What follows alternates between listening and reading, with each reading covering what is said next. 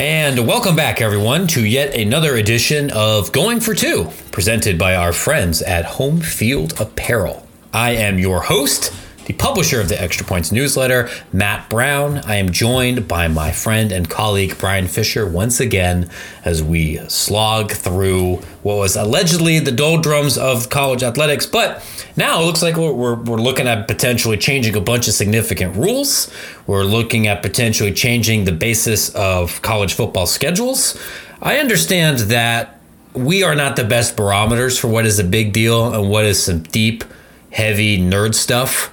But it does feel like there's some like actual news and, and not just uh, speculation that's that's about to happen here, right? It's like you're you're either actually making some progress on some items like the D one Council will do on, on Wednesday afternoon, or there's like just speculation over N I L deals or like crazy things happening in, in the world of college sports. But it never slows down. We, I mean, times have we come on here and, and been like, and when, said, when can we said this break, exact Matt? thing. When can we no. get a break? That's all. That's all no. I'm asking. I've had I've had a little bit of a break, but. We'll see, right? I, I, I want to. Uh, that's this is, the D one Council stuff is is what I want to talk about here. You know, at, at the at the very beginning, you follow this stuff very very closely. My understanding here, and for you can help uh, educate our friends who are not tattooed to Twitter like like maybe we are, that the council is about to vote on a couple of proposals that uh, could be pretty significant in the college football world. One of them, if I understand this right, is basically ditching the twenty-five man signing limit. For, for recruiting, if if I'm understanding this correctly, assuming this vote goes through, which you expect it to, you can sign as many people as you want as long as you got a, you're you're at the hard cap of eighty-five scholarships coming into fall camp. Yeah, I mean it's been a kind of a slowish march towards hitting this this this number, and and I think it's something that that a lot of people have been discussing, like why why aren't we just capping it at eighty-five and, and kind of going from there? Especially once grad transfers came in, there was a lot of talk about the you know counters and initial counters, which. Face it was initially kind of put in place because you know S E C teams were were signing thirty plus people, and you know people got you know up in arms about that. Like, how can you sign thirty kids and not guarantee them a spot? And then I think that yeah. that that conversation has certainly you know slowly faded away from from the discourse. And you know, frankly, this is kind of a response a little bit to kind of what happened you know during COVID. Guys got an extra year. Roster management was a little, little bit difficult. Throw in one-time transfer on top of that, and hey, roster management pretty darn difficult right now. I mean, that is pretty much every complaint. Uh, you, you know, you speak to a, an assistant coach, you speak to a head coach. You know, a lot of complaints related to how am I managing my roster? How am I getting back up to my numbers? And um, you know, this is you know, there was a kind of a patch, I guess you could say, kind of applied to where you can you know, because if you lost a number of guys, you could sign up to seven more above the twenty-five man cap. They're like, all right, well, thirty-two is a, a nice number, but still schools were struggling. They, they, you know, when you're losing fifteen, twenty guys to the portal, you know, it, it, you can't really replace them that easily. And I think finding good options, too, is, is another thing, you know, uh, that, that a lot of coaches are struggling with right now. But at least when this vote and, and I pretty, pretty much everybody expects it to pass, there, there might be some, um, you know, discussion over it in, in terms of it not passing. But but I think I've given gotten every indication it will. And when that happens, coaches are, are basically been given free rein to how they manage their roster. And uh, the, the ultimate end cap is, is going to be eighty-five. And I think that's also kind of partly designed to kind of ward off a few legal challenges as well. I think that's that's kind of a, a part of the discussion, but um, it, it's going to be a brave new world. And uh, there, there's going to be a lot of reporters out there that are going to certainly go go line by line on some of those rosters when they get released after the spring or, or in the fall yeah. in terms of, all right, this we're, we're at eighty-four. You know, th- this might be the number of people that uh, we're we're going to get bringing in for, for a recruiting class. When I was at S B Nation and was, was, was ran, briefly ran an Ohio State site for a while and, and helped other people run their sites, you know, scholarship grids yeah. were, were one of the things that tended to perform the best uh, in, in terms of like searchability, because people over the summer were, were always looking for this. I am kind of torn about this proposal in a couple of different ways. I very much understand the arguments for in an era where people can transfer so much more easily that not only is there a major competitive problem with not being able to get back up to eighty-five relatively quickly, there, there could be a legitimate safety issue. And I know that the poster children for o- over-signing or for some of the more aggressive applications of, of going above twenty-five were typically bigger programs in the S E C. And it's, it's easy to see how some of those might benefit from this world. But correct me if I'm wrong, but when I thought of the of the leaders in this in college football who began to push for changing the twenty-five man limit. It wasn't Ole Miss and Alabama. It was the M A C, and it was Kansas, and it was some of these other places, because they realized, look, if you have a bad coaching transition, or if you miss on a couple JUCO guys, um, you could be sitting at sixty-five players, and you might not get to eighty-five in three or four years. That cripples your coaching staff. And that's a bad experience for your current athletes. Uh, it might even be a safety issue if you don't have enough linemen, uh, which we, was an issue with, with some of the COVID stuff too. So like, I look at all that and think like, all right, it, it makes sense to change this. This would be my concern. And I don't really know if there's a way to actually address this. At the Power Five level, correct me if I'm wrong, Brian, at the P five level right now, those scholarships are supposed to be guaranteed. They're, I mean, they're, they're, some schools do it year to year, but in this current year, they're supposed to be four-year commitments. Um, we both know that sometimes when a player hits the transfer portal, it is not always out of their free will and volition or their decision, that they may be very strongly encouraged by their coaching staff to go elsewhere, and they might... Um, Maybe some coaching staffs might be willing to be very aggressive in, make, in making that clear, right? My concern would be that theoretically you could have a, a coach decide to sign forty kids every year, knowing full well that they're not going to keep all of them, and uh, have the coach rather than the athletes be the main decider about whether you're still going to be on the roster moving forward. Just processing, I think, is the industry term, a large number of athletes. I don't really see how that's really great from the athlete's perspective, but I don't really know how you can like prove that or stop it. And I would imagine that's going to be part of what, what happens here as schools try to grab some semblance of control back from athletes. Am I off base? No, I, I think that's a, a perfectly valid concern, and, and is p- part of the discussion that, that's going to happen on Wednesday when uh, when you know a lot of these D one Council leaders are going to talk about this this proposal, which has been vetted by, you know, the, the football oversight committee. And, and, you know, really the, the genesis of it was, you know, the coaches themselves and, and, and the coaches association. So um, we, we understand where, where this proposal is, is getting that push from. It, it's obviously, you know, coaches trying to manage their, their roster a little bit better. And, you know, you're right. I mean, like you, you mentioned Kansas, that, that is a great example of a Power yeah. Five program that was essentially an F C S team for the bulk of what, four, four or five years from now. And yeah. Uh, and, and, and uh, to, again, to be clear, friends, we are not making saying, they're basically an F C S team because they were as good as an F C S team, although that was true. Missouri Valley football team could have put them in the garbage can a couple of those years. We're saying they're an F C S team because they had sixty-three scholarships. They were like literally roster size. North Dakota. Yeah. And Sorry. so, I mean, yeah. like the, there are a lot of, you know, that that's those sort of issues where just natural attrition. I mean, that, that was the reason why, you know, everybody thought the twenty-five man cap was, was going to be fine. Obviously you have eighty-five, you know, over a four year period that would have added up to one hundred. Guys medically retire. They just want to move on from football. Maybe they're, you know, just kind of riding the bench. Maybe they don't want to play somewhere else. They've got their degree. They're, they're ready to move on. Would have that kind of non- natural attrition. Guys would go to the N F L even, you know, like you, you would understand yeah. that your numbers would be all right. Yeah, you might be short, you know, you might hit eighty, eighty-two or something like that. And then you get three, three walk-ons a scholarship and you'll be fine. And, and away you go. But because of the transfer portal, because of the additional guys in the transfer portal that also had an additional year of eligibility that kind of created this crunch. I mean, it, it's difficult. And, and you even look at the high school ranks, you know, not as many high schoolers were, were kind of signed out of, um, you know, coming out of the, their recruiting classes. So now you got yeah. kind of, you know, adjustments that, that need to be made there. And you mentioned the, the M A C in, in, in particular. I mean, uh, look, you know, schools like that that do want to sign and, and get back up to their numbers because not only are their rosters being poached uh, at, at the high end, but, you know, they, they have that natural natural attrition on, on the low end that they've got to sign some additional guys in, out of high school. And, you know, they, they've got to go into the JUCO ranks and, and whatnot. And I, I think this was in, in an ideal world, a way that, um, you know, really it, it simplified things for a lot of people out there. You know, you're not worrying about, you know, can I can I gray shirt this guy? Can, can I defer enrollment for another one? Can I play some of these games just so I can get my roster back up to where it needs to be?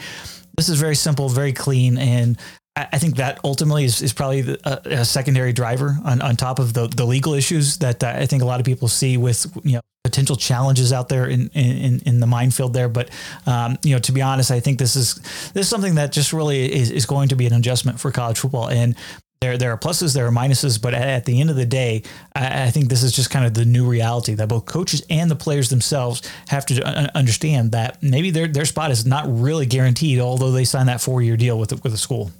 Yeah, right. It's not like that, and I don't know if anyone's going to try to sue over that kind of thing. I don't know from sitting at my desk right now what this will mean for high school, for how everyone will, will approach roster management vis-a-vis high school recruiting versus uh, established athletes. What you were talking about earlier, that's a documented fact. Like with, with these caps and with people being unable to dip more into the high school ranks, not as many high school kids were getting F B S offers. We even had a couple of programs. I think Texas State was like the famous one that was just like, we're just going to fill our entire recruiting class with transfers. We're going to sign like one high school a kid because by God, we need to get good now or I'm not going to have a job anymore. And so it was, you know, it's better to go grab somebody that, you know, has an a, a F B S body versus somebody that you're making a projection two or three years. And I don't know if that was the best for athletes generally. I don't, I mean, I, I, I think I might be a little bit surprised if there were that many P five programs that said, we're going to try to take forty high school kids most of the time. A couple of them might, maybe depending on um, who's on the hot seat, which is just going to lead to more attrition anyway. I, I, I would suspect it's going to be, you might have a, the schools that are desperately trying to build up numbers because they're so far behind might do that. But I, I could, I, I, my gut is you'll see more of twenty-two to twenty-seven high schoolers depending on the year and maybe a little bit more uh, activity in the portal. But well, it, who knows? It's going to change, you know, coach to coach, situation to situation. You might be close. You yeah. think you're close to competing for a conference title. You you might need, you know, one or two additional skill position players. Like, you know, I, I know when in talking with coaches, you know, not only is it, do you add all this in terms of just transferring to get your numbers back, but like the N I L conversations that are going on are, are, are a very real thing and definitely dissuading a lot of coaches saying, you know, when, when you're going into the portal and it's going to cost you, you know, you well, you know, certainly your boosters, it's, it's going to cost them, you know, an N I L yeah. deal worth twenty-five to fifty K for, you know, some running back. Like when you can go to the high school ranks, obviously their quote unquote N I L value would be a little bit lower. Um, you know, it, it just would make sense to kind of, for, for a lot of programs in particular uh, at the group of five level to just go that route and, and be able to fill your numbers that way. And I, I mean, I, I think that's the, the other complicating factor with this is that, uh, you know, coaches understand that, uh, you know, there's, there's the additional N I L element uh, to managing your roster. And that has never been the more of the case than the kind of really this this current cycle that we're in right now. And, you know, it's led to some some bad decisions, certainly guys that would, would love to end up going back, certainly guys that do not have a spot, you know, and maybe this rule will allow a little bit of flexibility. I know the N C A A's put out some numbers in terms of the transfer portal. Uh, you know, they some of those numbers are inflated because a lot of them are walk-ons. Like, you know, yes. I, like I, I think that kind of gets overlooked a lot. You know, everybody talks about, oh, there's two thousand players in, in, in the portal. Well, you know what? A good there's, chunk of there's that. There's not two thousand scholarship football players in the portal. And, nope. And, and there will be some that you might be able to find a, you know, be a walk-on at, at a Power Five program. Maybe it's where their parents went to school. Maybe they're, you know, just a, you know, local legend that, that wanted to stay close to home and, and wanted to walk on in the program. But you know what? For their final two years of, of eligibility, maybe they want to go down to, you know, different level and, and get a scholarship. This will help, you know, some of those uh, and, and alleviate pressure that way. Certainly yeah. alleviate pressure with guys just not being able to find a home because some of these schools just don't have spots, you know, and I think it's going to be an, an interesting thing throughout the summer. Even though there's kind of a waiver process kind of going on, everybody kind of expects that people that are in the portal now, they're going to slowly find homes. And then, you know, are, are we going to get another wave of this? And related to this conversation too, is the further discussions about transfer windows. And, and I think that's, that's obviously something more on the transformation committee's plate. The football oversight has discussed this topic, you know, quite a, you know, at, at length really. And I think that's ultimately going to happen and, and bring a little bit of semblance of, Um, I, I, I guess order to the sport, but you know, this is, this is kind of the first step is, is let's just put that eighty-five man roster limit out there. Let's study the issue and then let's adjust from there. Yeah. It's, it's funny. You mentioned the walk-on component because I was literally talking to an analyst at the Division two level earlier today that was saying like, this is actually a very big deal for us. This was, this was at a guy at a, at a school in Texas where it's like, we go in there and we look for people that, you know, were P W Os, preferred walk-ons at some of these bigger Texas institutions, get two or three years of higher level training and, and, and, uh, and food and, and coaching. And then when they realize they're never going to play, come down to Angelo State or Midwestern and be part of our program and come back closer to home. And that's part of their roster management. Everybody, if they, I mean, everyone's going to end up somewhere. There may not be enough spots in the Sun Belt, and that just means that's a benefit for the Southland. And if there's not enough spots in the Southland, somebody from the Lone Star is going to get somebody, and then somebody from there is maybe going to decide football's not it for them anymore, right? Or or, or maybe they go down N A I A or, or or something else. There's a spot for everybody. You did hit on, I mean, is is there a transfer window proposal being discussed now or voted on now? Because this is something that we both get asked all the time.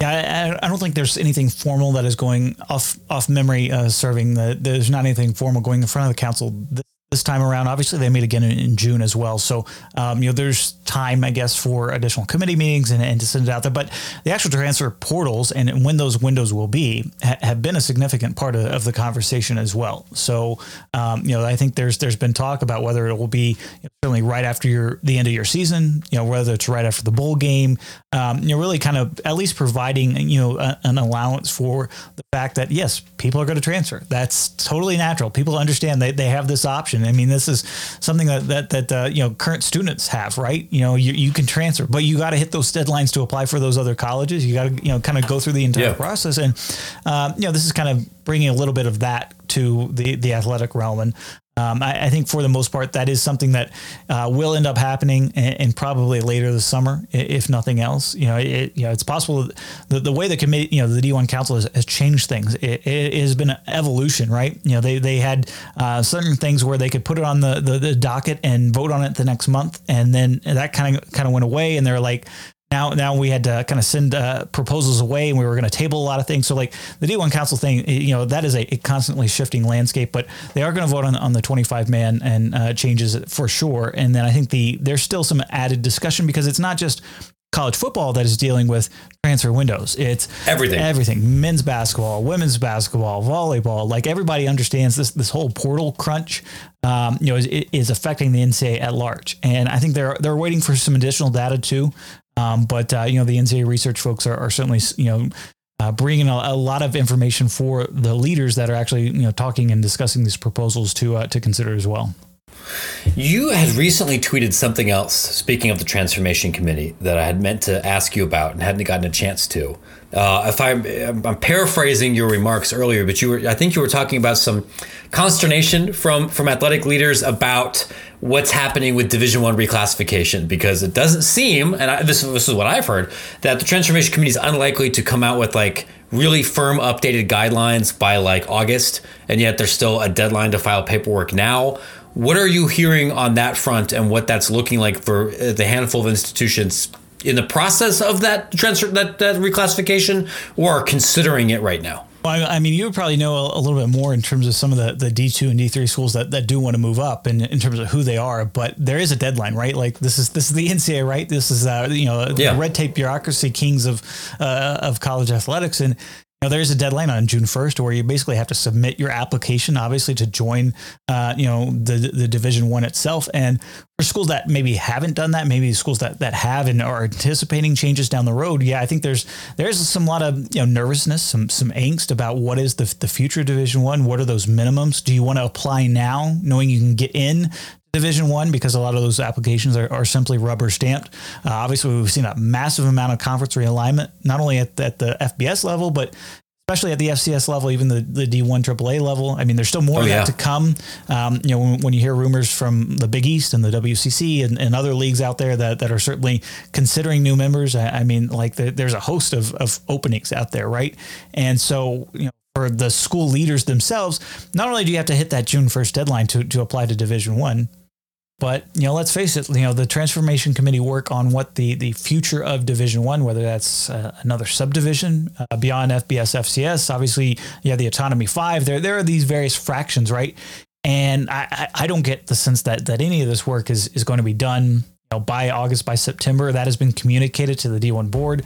I think everybody yep. expects this to ultimately end up happening by January twenty twenty-three, um, whether it's a final report, whether those act- those changes are actually voted on then probably at the, the, the convention in twenty twenty-three. So everybody's like, what, what is, what am I tr- cl- reclassifying into? Or conversely, am, am I going to, you know, miss out on the, on the boat? And so uh, a lot of decisions that, that need to be made. And, and like, you know, these, these are real applications. You got to yeah. have, have plans. You got to, you know, pony up money and, and application fees. Like it, it's not just a simple process saying, raising your hand and saying, hey, I want to be a D one member. There's an actual process. And so getting that done when you don't really know what some of the future is like, especially for these small schools that are moving up that are going to be impacted by, by some of these potential changes, uh, it, it has definitely led to some angst and at least some wanting some guidance in terms of what, what is ultimately going to happen and what the timeline is. The only guidance I think formally that a lot of these institutions have gotten was a memo, I want to say a couple of months ago, that said, hey, just so you know, if we raise the bar in eight months, you are not grandfathered in. Like that you, you, you need to be aware for those potential things. And this was something I heard a lot like last fall with uh, with many Division two institutions that were contemplating this, thinking like, we got to make this move now because we don't know what the future is going to be. And, and for F C S to F B S, now it's a little bit less clear.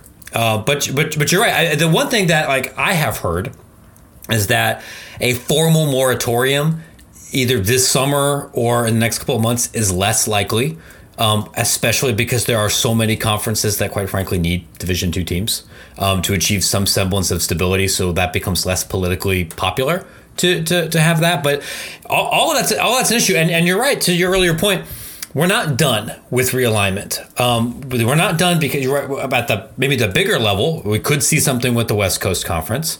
We could see something potentially with the Missouri Valley Conference in the next year. They're not done, done forever for college basketball. The the A ten may end up getting a sixteenth team or losing a team. Like that's that's not impossible. But in terms of like immediate future, look at the Colonial Athletic. Look at the M E A C, yep. which might not exist in a year. We shall see, uh, and look at the W A C, um, who uh, I, I, I'll, I think I've mentioned this on Extra Points, but I'll say it here in case you forgot. Um, very, good, very good chance uh, Incarnate Word decides to stay in the Southland. Um, that's something where we should receive some sort of clarity in the near future. If I was a betting man at this point, I think it's like sixty forty they don't end up actually joining the W A C. Um, and that's that's probably a, an Extra Points newsletter here for another time. There's one other big change that is being contemplated more at the conference level that will change the way that football operates here. But before we, we dig into that here real quick, I did want to very quickly uh, shout out our dear friends at Home Field Apparel, our sponsors, our biggest patrons, and of course the providers of fine, comfortable, officially licensed collegiate apparel for the, the shirt region, which we call torsos, right? And also the pants region. Um, t-shirts, crew necks, tank tops, uh, joggers. Home Field makes it all, and they make it with all the fun weirdo vintage logos.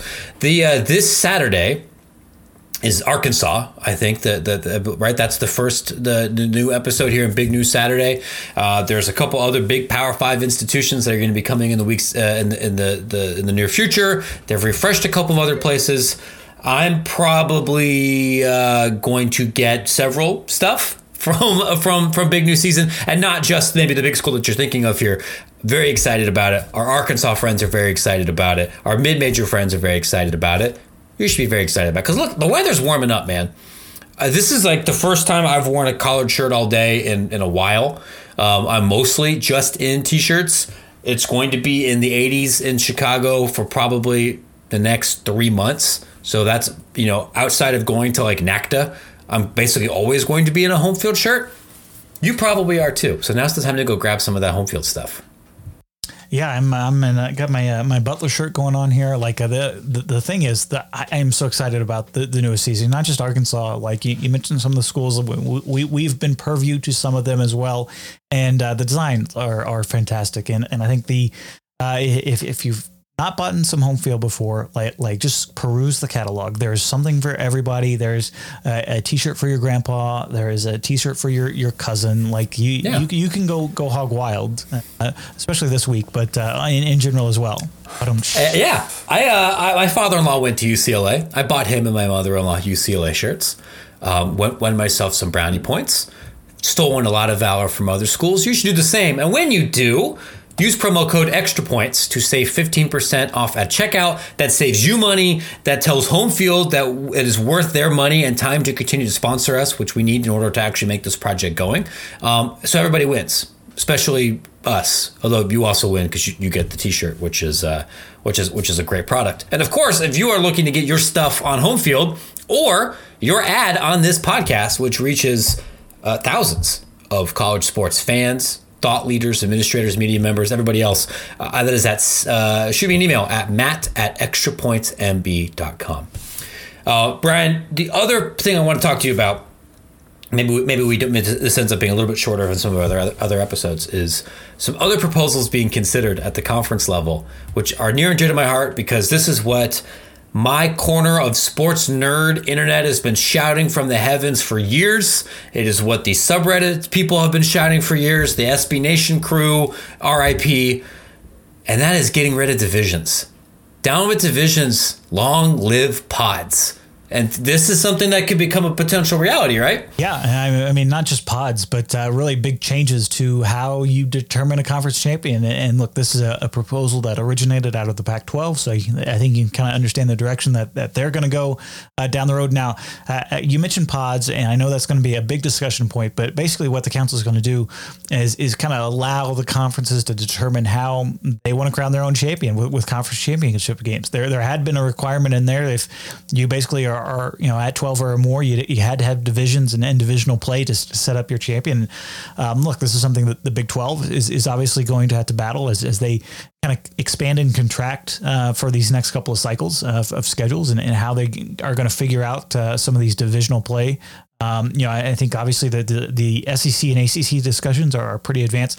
I know of one league already out there that uh, has their proposal ready to go. They're they're really just waiting for the kind of rubber stamp from the committee on, on Wednesday, and then uh, they, they will have their uh, you know vote among A Ds and, and presidents and whatnot to, uh, to to change their model. So this is going to affect a lot of conferences. You know, pretty much everyone is going to look at how we can best not only crown a champion, but put put our, our conference in better better position to get to the college football playoff. You know, especially now that it's not expanding. You know, teams like you know in, in, in the Pac twelve in particular. You know, this is going to be a big thing for them to match up one and two and really kind of avoid some of the pitfalls of divisional play, to where you could have a seven, eight win team, you know, pull, pull an upset in a championship game and then, uh, you know, really torpedo your bid and torpedo tens of millions of dollars as well. So it, it, it's going to be a, a big change. You know, you, I'm sure some fans out there might have just figured out who's in the A C C Atlantic and who's in the A C C Coastal, or, you know, the, which which teams are, are formerly legends and which team are formerly leaders.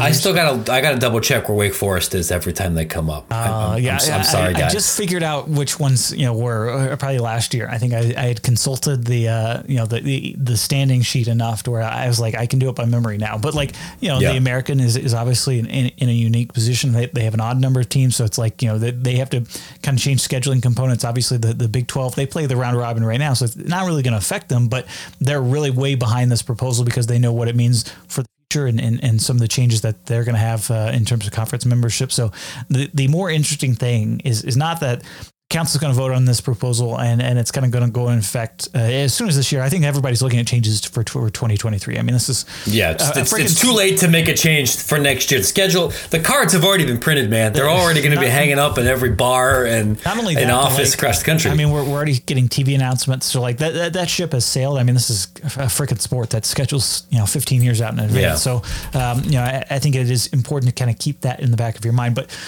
come twenty twenty-three, there's going to be some, some some big changes, and it's going to, you know, there's going to be a lot of debate right now. I mean, I can already, I already know, as a matter of fact, that the debate coming out of Destin when the S E C has their meetings, it's going to be a little heated, I think, in some of those rooms among the A Ds, among some of the presidents, about like, who is your permanent rival, you know, and, and fans are certainly going to be able to chime in, and, and, and uh, that's going to be a talking point, I'm sure, over the next couple of weeks. And, you know, it's like, if you get stuck and, and you're in the S E C and you want your pod and you want a, a, a bit of an easier crossover, like, I'm sure teams are just going to be fighting over having to play Vanderbilt uh, for the next couple of years, you know, sorry, sorry, Cluck Lee and, and everybody there at Vandy, but like, they're going to be teams that are like, I, I don't want to play. I'm not sorry. I, I don't want to have to play Florida and L S U and Auburn or something like that as my, my three permanent, you know, opponents. When when they get Vanderbilt, like, you know, teams are going to be fighting over some of the, um, you know, lesser known uh, S E C programs, but uh, and, and trying to avoid others like Alabama. But you know, the bottom line is the, the schedule, it just sucks. You know, like teams are just not being able to visit places, you know, in your own conference. Like, I mean, the S E C and, and, and uh, the A C C in particular, I mean, like you're going like six or seven years without visiting some places. You know, I, I think, I don't even think Georgia has, has visited A and M, you know, yet. And they joined the league, what, it's eight, seven, eight years ago. So it's it, like, it was, it's about an eight year cycle. Yeah. I think the way that it's set up right now, it is in terms of trying to deliver the best possible product to fans. And I think the best possible product to the athletes by saying you get to actually visit everywhere. Current system's pretty indefensible, and it becomes more indefensible the bigger your conference actually gets. What you're just talking about in terms of trying to make the conference championship game an event that people would actually care about more, I don't think you can do it with divisions, particularly because most divisions are set up geographically, and talent tends to be geographically concentrated. The biggest example is the Big Ten. And during the regular season, Big Ten West teams beat Big Ten East teams all the time. But guess where the good football players are? They're not in Big Ten West states. So it's basically a division of teams that recruit, that can recruit at championship level, and teams that are Iowa.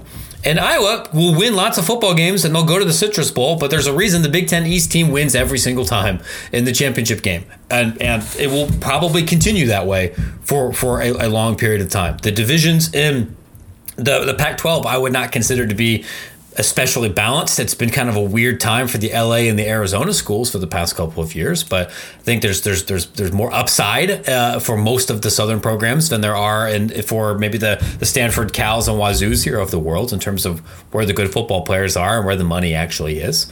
So let's not do it this way. And the S E C, the, I mean, the S E C and the A C C are, are the best possible uh, e- examples. Um, The, the the fun thing for everyone to fight about, I guess, is just like, okay, what games are we? Do, what games do we absolutely have to play every single year? And you know, th- that's a, that's a tough thought experiment because there's only one team that I think meaningfully considers like Vanderbilt to be a rival, yeah. uh, and th- and that's true it, for the, the kind of the dregs of, of most places. Right? Who has a deep, passionate connection to Oregon State outside of Oregon?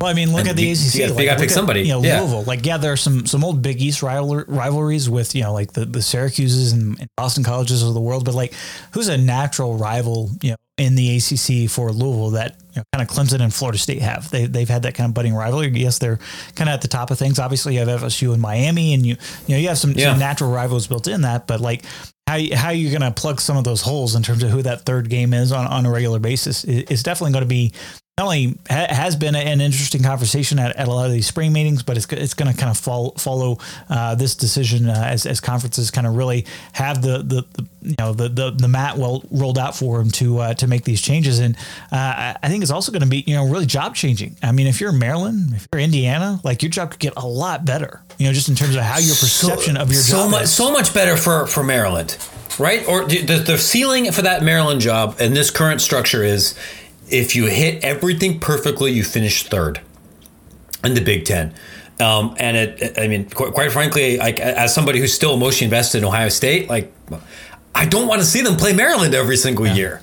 Uh, you know, the, the, the Ohio State is going to play Rutgers every single year. You could do that for a decade. Rutgers will not win once. It is just now barely starting to become a little bit competitive. I, I want to say the median score in that series has been like Ohio State forty-nine, Rutgers like nine. Right, we don't need this every year. We need more Rutgers, Purdue, uh, for for the for the for the sake of, of both of those programs, right? And or, or I guess Rutgers, Nebraska, if we want to talk I, about. I what, mean, where, it helps at the, big, teams the are top now. Of the end too. I mean, look, if you're yeah. Penn State or you're Michigan State, and you obviously have Ohio State, you know, really running that league. But like, you know, you you, you lose one of those games, and uh, and especially because of the head to head and how valuable that is in, in a division like the East. I mean, now now you at least still have a shot, right? You know, it's all about keeping teams alive, you know, for these conference selling, races. Selling hope.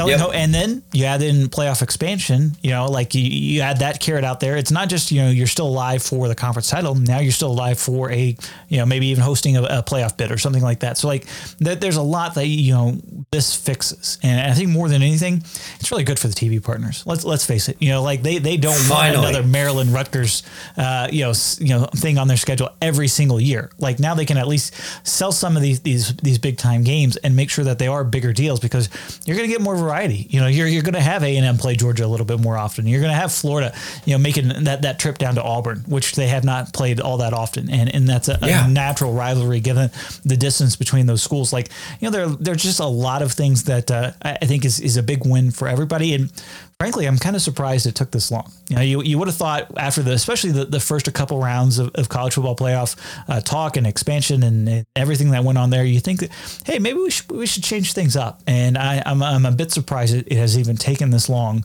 um, in, until we get to this vote on Wednesday for this to even happen. But it, I, it definitely uh, is. I think it's because, especially in the S E C, it becomes such a political decision. And and you, you really do have to to be a, a, a high level diplomat to, to get this to work, right? Because if if you if you tell somebody that, okay, two of your three protected you know, games you're going to have every year are Alabama and Georgia, um, that has very significant financial repercussions. Even if that changes the rest of your schedule, maybe some years that's advantageous, sometimes it isn't. Um, inertia is a powerful force. I look forward to it. I hope. I don't think anybody should have divisions. Maybe not every single league tears this down at the same time, but like I don't think there's a way you can draw up a Big twelve division geographically or culturally where it makes any sense. So let's not even bother trying. Uh, it doesn't really make sense in the A C C.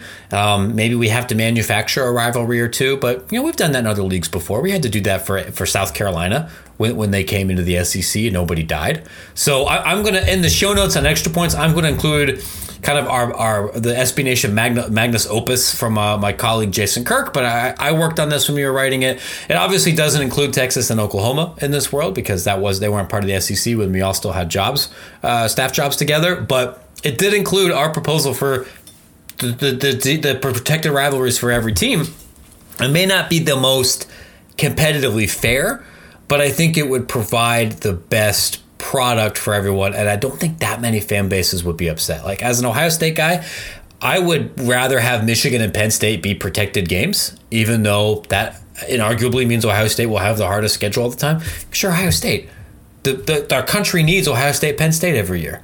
Like that, that, that, that should not, that should, we should not risk that falling off of the schedule. If that means we get a little bit less Ohio State Rutgers, that is a sacrifice I, Matt Brown, am personally prepared to make. Um, We'll see how everybody else feels about it. Well, I mean, just the, the balance, you know, it brings. Even look at look at the Sun Belt these last couple of years, right? You know, they, they were so imbalanced in terms of that, that East Division where you had the the Appalachian states, you had the Louisianas, you oh, know, like it, yeah. And then you would look across the you know across the aisle, and you know, yeah, it provided opportunities for, for some schools to get wins, but uh, you know, really kind of put a put a damper on, on certain programs where your your Georgia States and, and Georgia Southerns at, at times, like you know, they they were almost limited, you know, with a, with an artificial ceiling, given that there were other You know, double-digit win you know, teams like look the Mountain West, uh, another great example. Like they had, yeah. you know, three ten wins, you know, teams, you know, and, and two of them were, were basically out of the running, you know, by mid-November in terms of getting to that division title game. That's not good for anybody. You know, it's not good for interest in the sport. It's not good for selling your conference about how hey, look at all these good teams that are still in the running.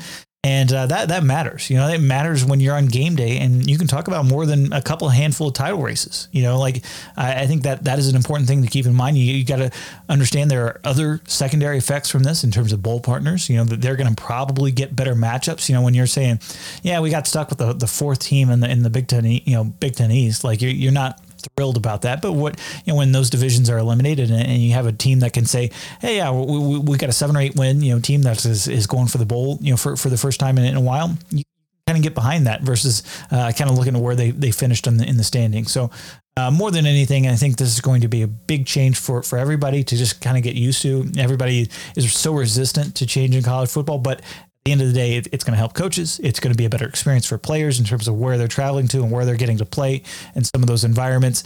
And and for the T V partners and conferences themselves, they'll, they'll be able to sell a better product. And so uh, it's, it's going to be fun to see. Yeah, let, listen, let's take the easy wins where we can get them, everybody, because there's going to be a bunch of big old drag-it-out fights where Brian and I don't have good answers, and neither does anybody else, and it's going to there's going to be lots of wailing and gnashing of teeth and renting of clothing. This is easy. Let's go do the easy things right now. Bask in, in, in the, the adulation from your television partners and your fans and your ability to sell season tickets, and we'll deal with the other stuff here later. We'll we'll we'll, uh, we'll get you out of here a little bit earlier today because we got a bunch of other stuff that we got to talk about here later this week and also here on Extra Points. But just because we are not going a full sixty minutes doesn't mean there's not a bunch of other content for you, particularly on Collegiate Sports Connect. Uh, I recorded I think a, a, a couple of interesting interviews. I'll share a couple of these in the show notes. We talked to the, the president of West Texas A and M at the Division two level about his goals and, and proposals for a Texas-centric league and what the future of college sports and Texas looks like at that lower level.